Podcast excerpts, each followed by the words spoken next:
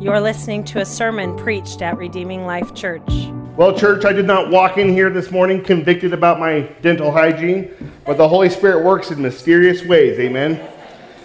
All right, I'd like to invite you to turn in your Bibles to Romans chapter 10. We're going to be continuing our series through the book of Romans this morning as we look at Romans chapter 10, verses 14 through 21.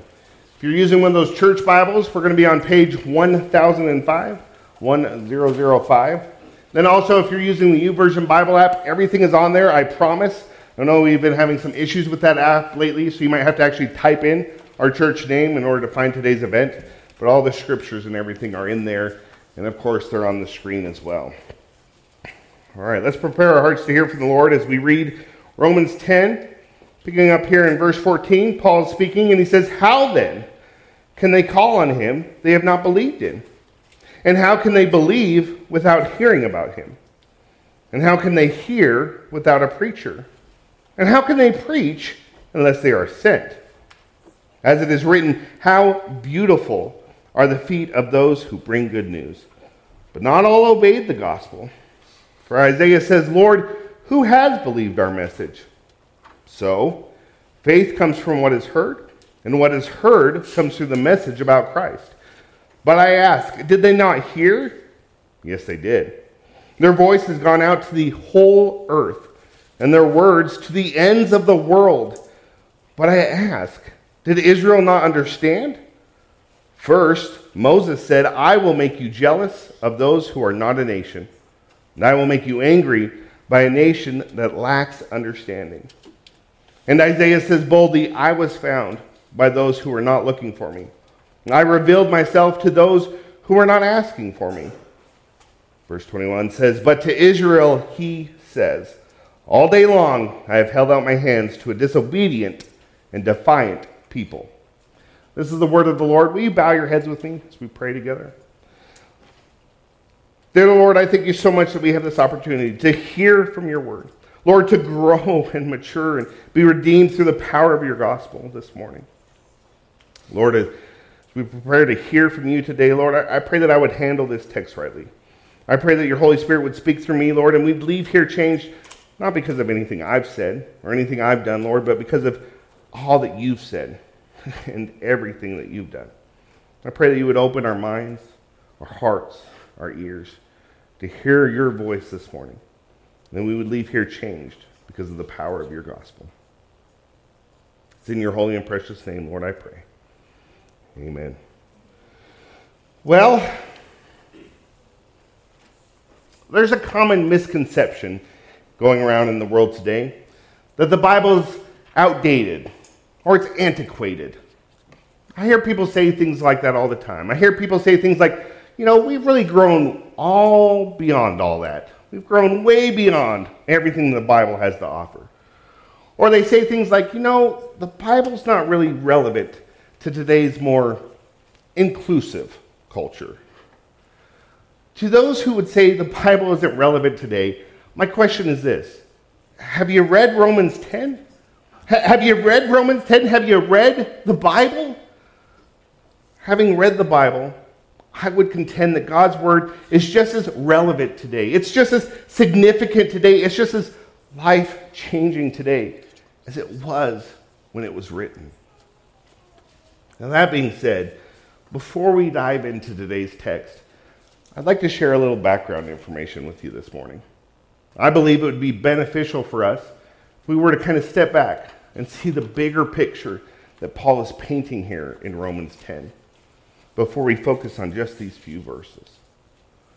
I don't know how many of you have been with us as we've been walking through the book of Romans, or maybe you've been with us, but you haven't really been with us.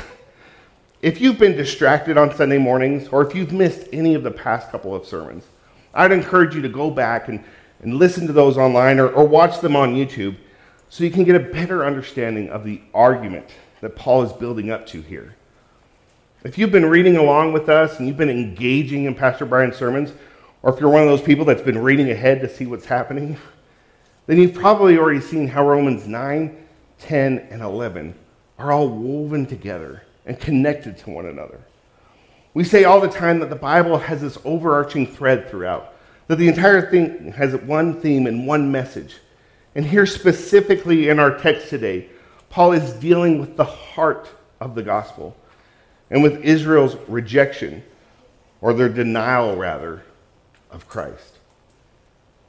If you were to sit down and you were to read chapters 9, 10, and 11 of Romans in one sitting, you would probably see that overarching theme of Israel's defiance and their disobedience, and how Paul is really addressing this issue head on. Our friend Paul here has kind of found himself as a lone ranger, if you will.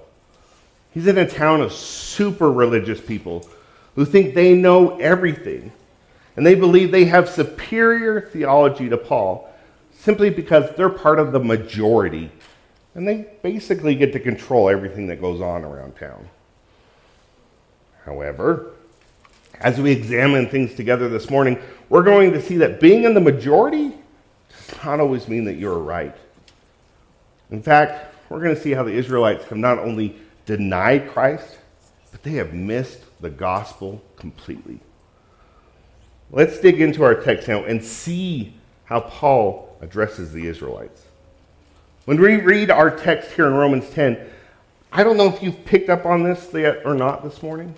But it appears to me that Paul is literally beating his head against his writing desk as he pens out his frustrations with the saints in Rome.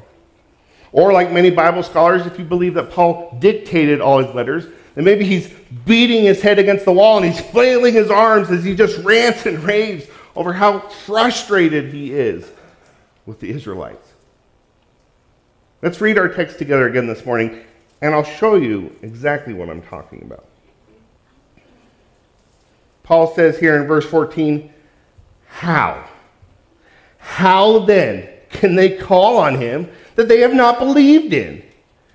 And how can they believe without hearing about him? And how can they hear without a preacher? How can they preach unless they are sent? as it is written. How beautiful are the feet of those who bring good news.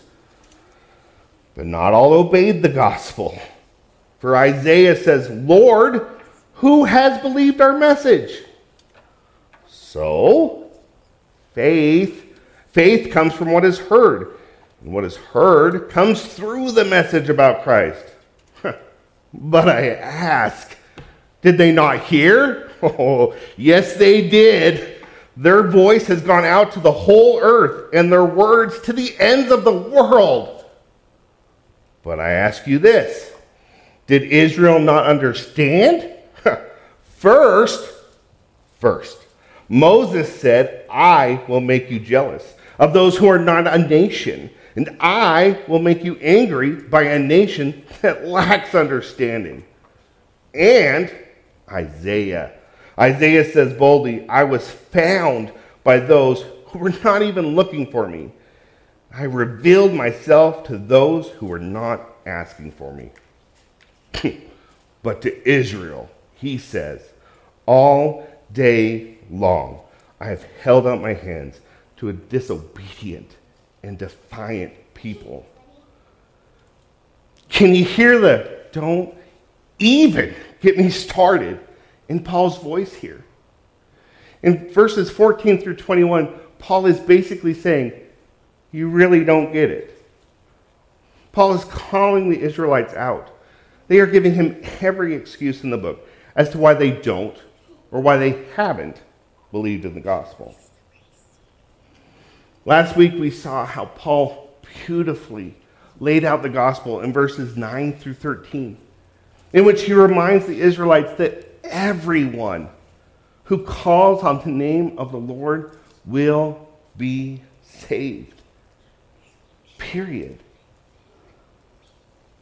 Now, today, Paul is explaining to the Israelites how everyone has had the opportunity to hear the gospel and that no one has a valid excuse to reject God.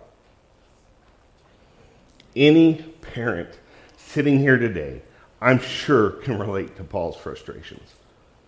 Any parent of a child or anyone who has worked in a supervisory role at their job and had to parent other people's children have heard every excuse in the book as to why something wasn't done, or it couldn't be done, or it just simply was not possible. Paul here is no stranger to excuses either. So, before the Israelites even attempt to clap back with all the excuses as to why they haven't believed in the gospel, Paul is going to address any and every excuse. And he starts off by going backwards. Let me explain what I mean. In verses 14 through 17, Paul is reverse engineering how the gospel is proclaimed in order to help drive home his point that the gospel has, in fact, been proclaimed into all the earth, which means the Israelites have no excuse to not have repented and believed in Jesus. I'd like us to look at those three verses again. I know we've read it a couple of times, but I really want us to get it. Let's look at verses 14 through 17 again. Paul says, How then can they call on him? They have not believed him. And how can they believe without hearing about him? And how can they hear without a preacher? And how can they preach unless they are sent? As it is written, How beautiful are the feet of those who bring good news. But not all obeyed the gospel. For Isaiah says, Lord, who has believed our message? So, faith comes from what is heard, and what is heard comes through the message about Christ. Paul is outlining the chain of events that takes place between faith and belief. As I already mentioned, we saw last week in verse 13 how Paul reminds his readers that everyone who calls on the name of the Lord will be saved. Then, starting in verse 14 here, we see that you can't call on God unless you believe in God. And you can't believe in God unless you've heard about God. And you can't hear about God without the preacher. And you can't have a preacher unless they are sent. And the preachers, they have been sent. Now, before we move on, I want you to stop and notice something here this morning. The point that Paul is making here is not that we need to send believers out into the world to proclaim the gospel and bring people to repentance. Although we should do that, and we are in fact commanded to do that. There are several verses in the Bible that speak to that very issue. But Paul here is making the point that the gospel has in fact already gone out. It's been proclaimed to all the earth. Let's not get ahead of ourselves and become distracted by what we think these opening verses mean and miss the point that Paul is actually making here. Paul is proactively building a case against the Israelites' many, many excuses. Paul is overcoming the Israelites' objections. You can almost picture what their objections are just by carefully reading through the text and thinking about what's going on right here. I can hear the Israelites say something like, But Paul, we didn't hear the gospel being proclaimed. Really? You haven't heard the gospel? You haven't heard about Jesus? It's been 25 years since Pentecost, and you haven't heard one single word about Jesus Christ? Oh, well, sure. Yeah, I mean, we've heard, yeah, we've heard of Jesus. We just didn't really understand what that all was about. We've heard of Jesus, sure, but who was he exactly? Paul's not having it. This goes back to our example of parents and their children. Let me explain. How can our children clean their room unless they know it's dirty? How can they even know that their room is dirty unless their dad tells them? How can their dad tell them their room is dirty unless mom sees that it's dirty and goes and tells dad? and how can mom see that their room is dirty and tell dad that they need to clean it up unless mom is already in the process of switching the laundry and putting things away that the kids were supposed to help with in the first place. Hypothetically. Do you see what is happening here? There is this whole cycle of events that has taken place that has led up to the gospel being proclaimed to the Jews, to the Greeks, to the Gentiles, and to the whole earth. And before they even start to throw out the excuse, we didn't hear the gospel. Paul says in verse 18, Oh, yes, you did. Then he quotes Psalm 19:4, which says, The voice has gone out to the whole earth, and their words to the ends of the world. The gospel has been proclaimed to the ends of the earth. And here Paul quotes Psalm 19 to prove his point. But not just that. In these seven verses, Paul references the Old Testament seven times in an effort to show that the conditions laid out in verses 14 through 17 have been satisfied for the Israelites. Then, before the Israelites try to come back and say, well, maybe we heard it, but we just didn't understand it, Paul says, you did. You did. And he outlines in verses 19 through 21 how before Paul and the apostles came on the scene, the Israelites had Moses and the prophets and all of Scripture, which proclaims the gospel of Jesus Christ. Throughout Romans chapters 9 through 11, Paul quotes the Old Testament over and over and over and over and over again in order to drive home the point that Jesus Christ is the Messiah, that he is the one that was foretold, and that he is, in fact, the fulfillment of prophecy.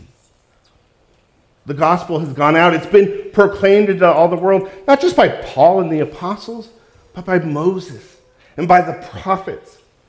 As Pastor Brian mentioned just last week, the gospel has been the same since creation. It has never changed. Nothing has changed. The gospel has been proclaimed, and the Jews have heard it. They've listened, and they've understood it. It's not like the Israelites were sitting there trying to decipher what Paul was saying through a time delayed transmitter who was speaking in an earpiece out in the lobby of the temple by one of the scribes. The Israelites have heard the gospel and they've understood it. The reason for rejecting the gospel it's not due to a lack of knowledge or a lack of understanding. That isn't the problem. The problem is they simply don't believe it. They don't believe it. They don't believe Jesus is who he said he is. They don't believe Paul. They don't believe the apostles. They, they didn't believe Moses, and they don't believe the prophets. Rather than believe the gospel of Jesus Christ, they reject it. Israel has rejected Jesus Christ. The Israelites think they know. They think they have it all figured out, but they don't. For a group of people who pride themselves on being super religious, I'm doing all the things right, I'm keeping God's laws perfectly, the Bible says in reality, these people are disobedient. In verse 21, Paul refers to them as a disobedient and defiant people. Verse 21 says, But to Israel, he says, all day long I have held out my hands to a disobedient and defiant people. In that verse, Paul is quoting the prophet Isaiah when referencing the rebellion. All day, every day, the Lord is holding out his arms to a people who are disobedient and defiant towards him. 24 7, God stands there with open arms, calling on the world to repent and to believe. And each day they reject him, they turn their backs on him, and they're disobedient towards him. As we read through these sections of Romans, we see that part of the Israelites' denial of the gospel is not just out of an attitude of rebellion or defiance, but it's in fact, in part, due to feelings of jealousy, really. In chapter 11, we're going to see that their transgressions against God has helped to bring salvation to the Gentiles, which in turn has made the Israelites jealous. They thought they had a monopoly on God's grace. But where the Jews have rejected the gospel, the Gentiles have heard it, and they believed in it. In their pride and in their sin, the Jews have turned their nose up to God. They've rejected him. All while the Gentiles hold up a hand and go, um, Yes, that salvation, uh, we'll take some of that, please. Yeah, some over here too, please. Yeah, yeah, we're all good. Party of four for eternity. Thank you. the key to gaining eternal life is being humble enough to realize you can't achieve it apart from God. Maybe, like the Israelites, you've been living in disobedience towards God. You've been rejecting the gospel. Now is your opportunity to quit making excuses and surrender your life fully over to Him. The best part, the best part of what Paul is sharing here is that there is still. There's still hope for the Israelites, and there's still hope for us today. The Israelites have been rejecting God, they've turned their backs on Him. However, in the coming weeks, as we read through chapter 11 and examine it together, we're going to see that God, He's not done with the Israelites yet. In fact, there's still hope for them. The Israelites are going to be able to be grafted into God's kingdom and become kingdom citizens in the same way that everyone in the entire history of the world has been able to become a citizen of God's kingdom. That's by believing in Him. And as we all know by now, everyone who calls on the name of the Lord will be saved. Everyone.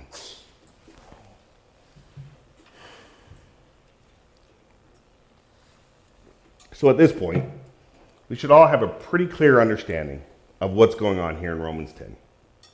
The Israelites have been rejecting Christ. And they've been rejecting the gospel because of various or different excuses and reasons. The Israelites have been throwing all their buts out at Paul. We would follow Jesus, but it has to be according to our laws.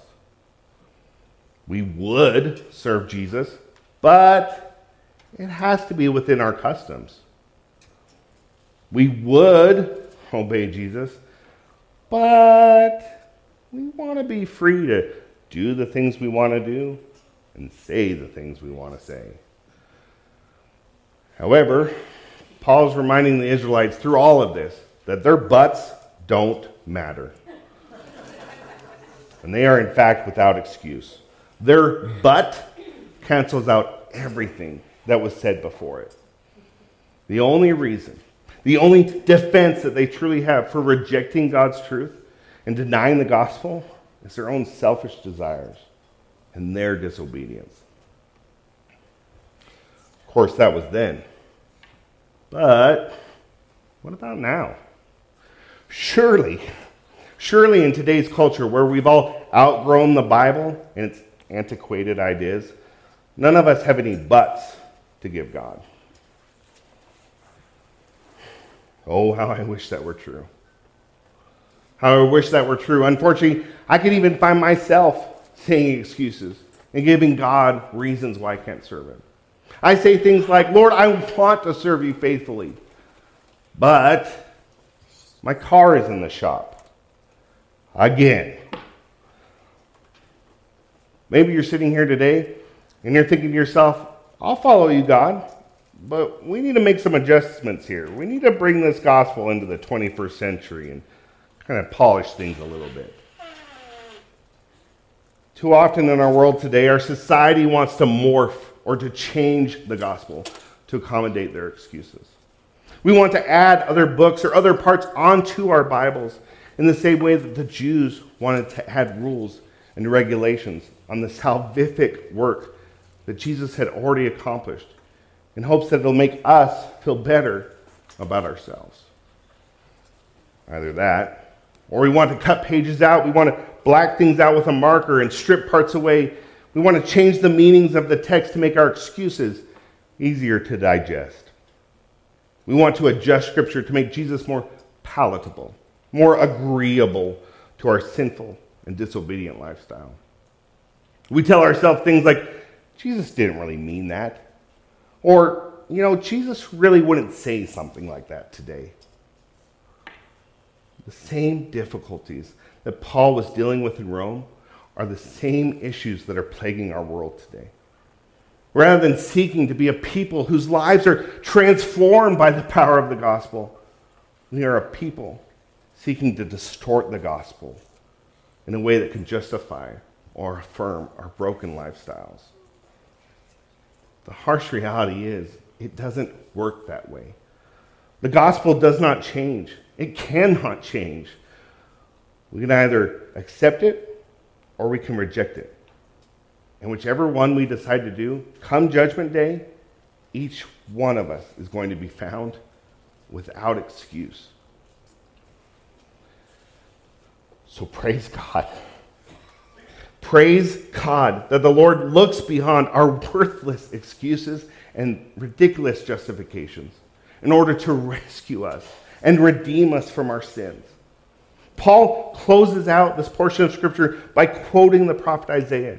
In verses 20 through 21, Paul reminds his readers of these powerful words from the prophet Isaiah about the Lord.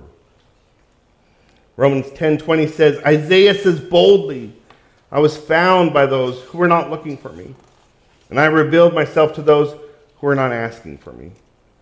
But to Israel, he says, all day long, I've held out my hands to a disobedient and to a defiant people. To the people of Israel and to the rest of the world, the Lord hands out, holds out his hands to a disobedient and to a defiant people. Each day, God graciously pours out his grace and lavishes us with his mercy unto a people who are not looking for him. And he reveals himself to those who aren't even asking for him. Here's the timeless principle. Here's the timeless principle of this text. This is the biblical truth that you need to grab a hold of and hold on to today. There is no excuse. There's no excuse. We are without excuse both when it comes to accepting Christ and when it comes to following him.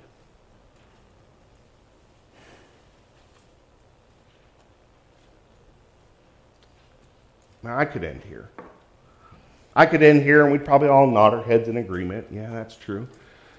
And we'd go home feeling better about ourselves, mostly because we got to lunch early. But I want to get a little more personal.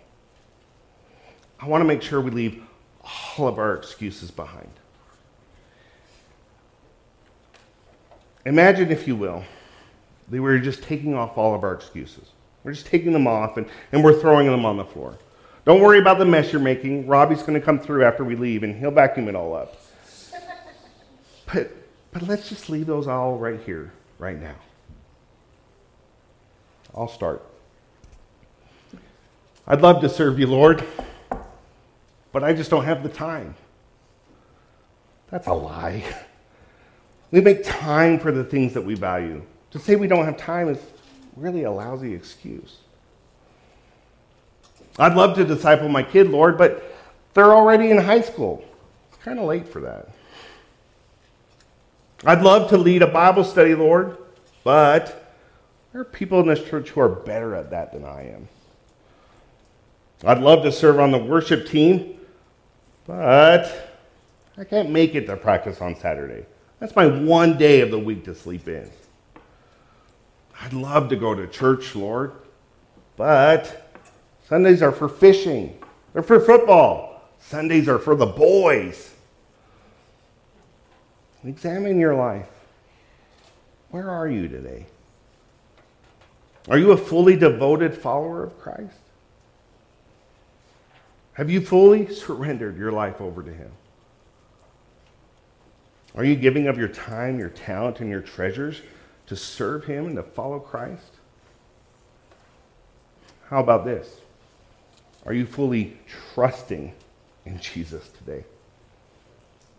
Or, like the Israelites living in Rome, do you have a bucket sized list full of excuses as to why you can't serve Him completely?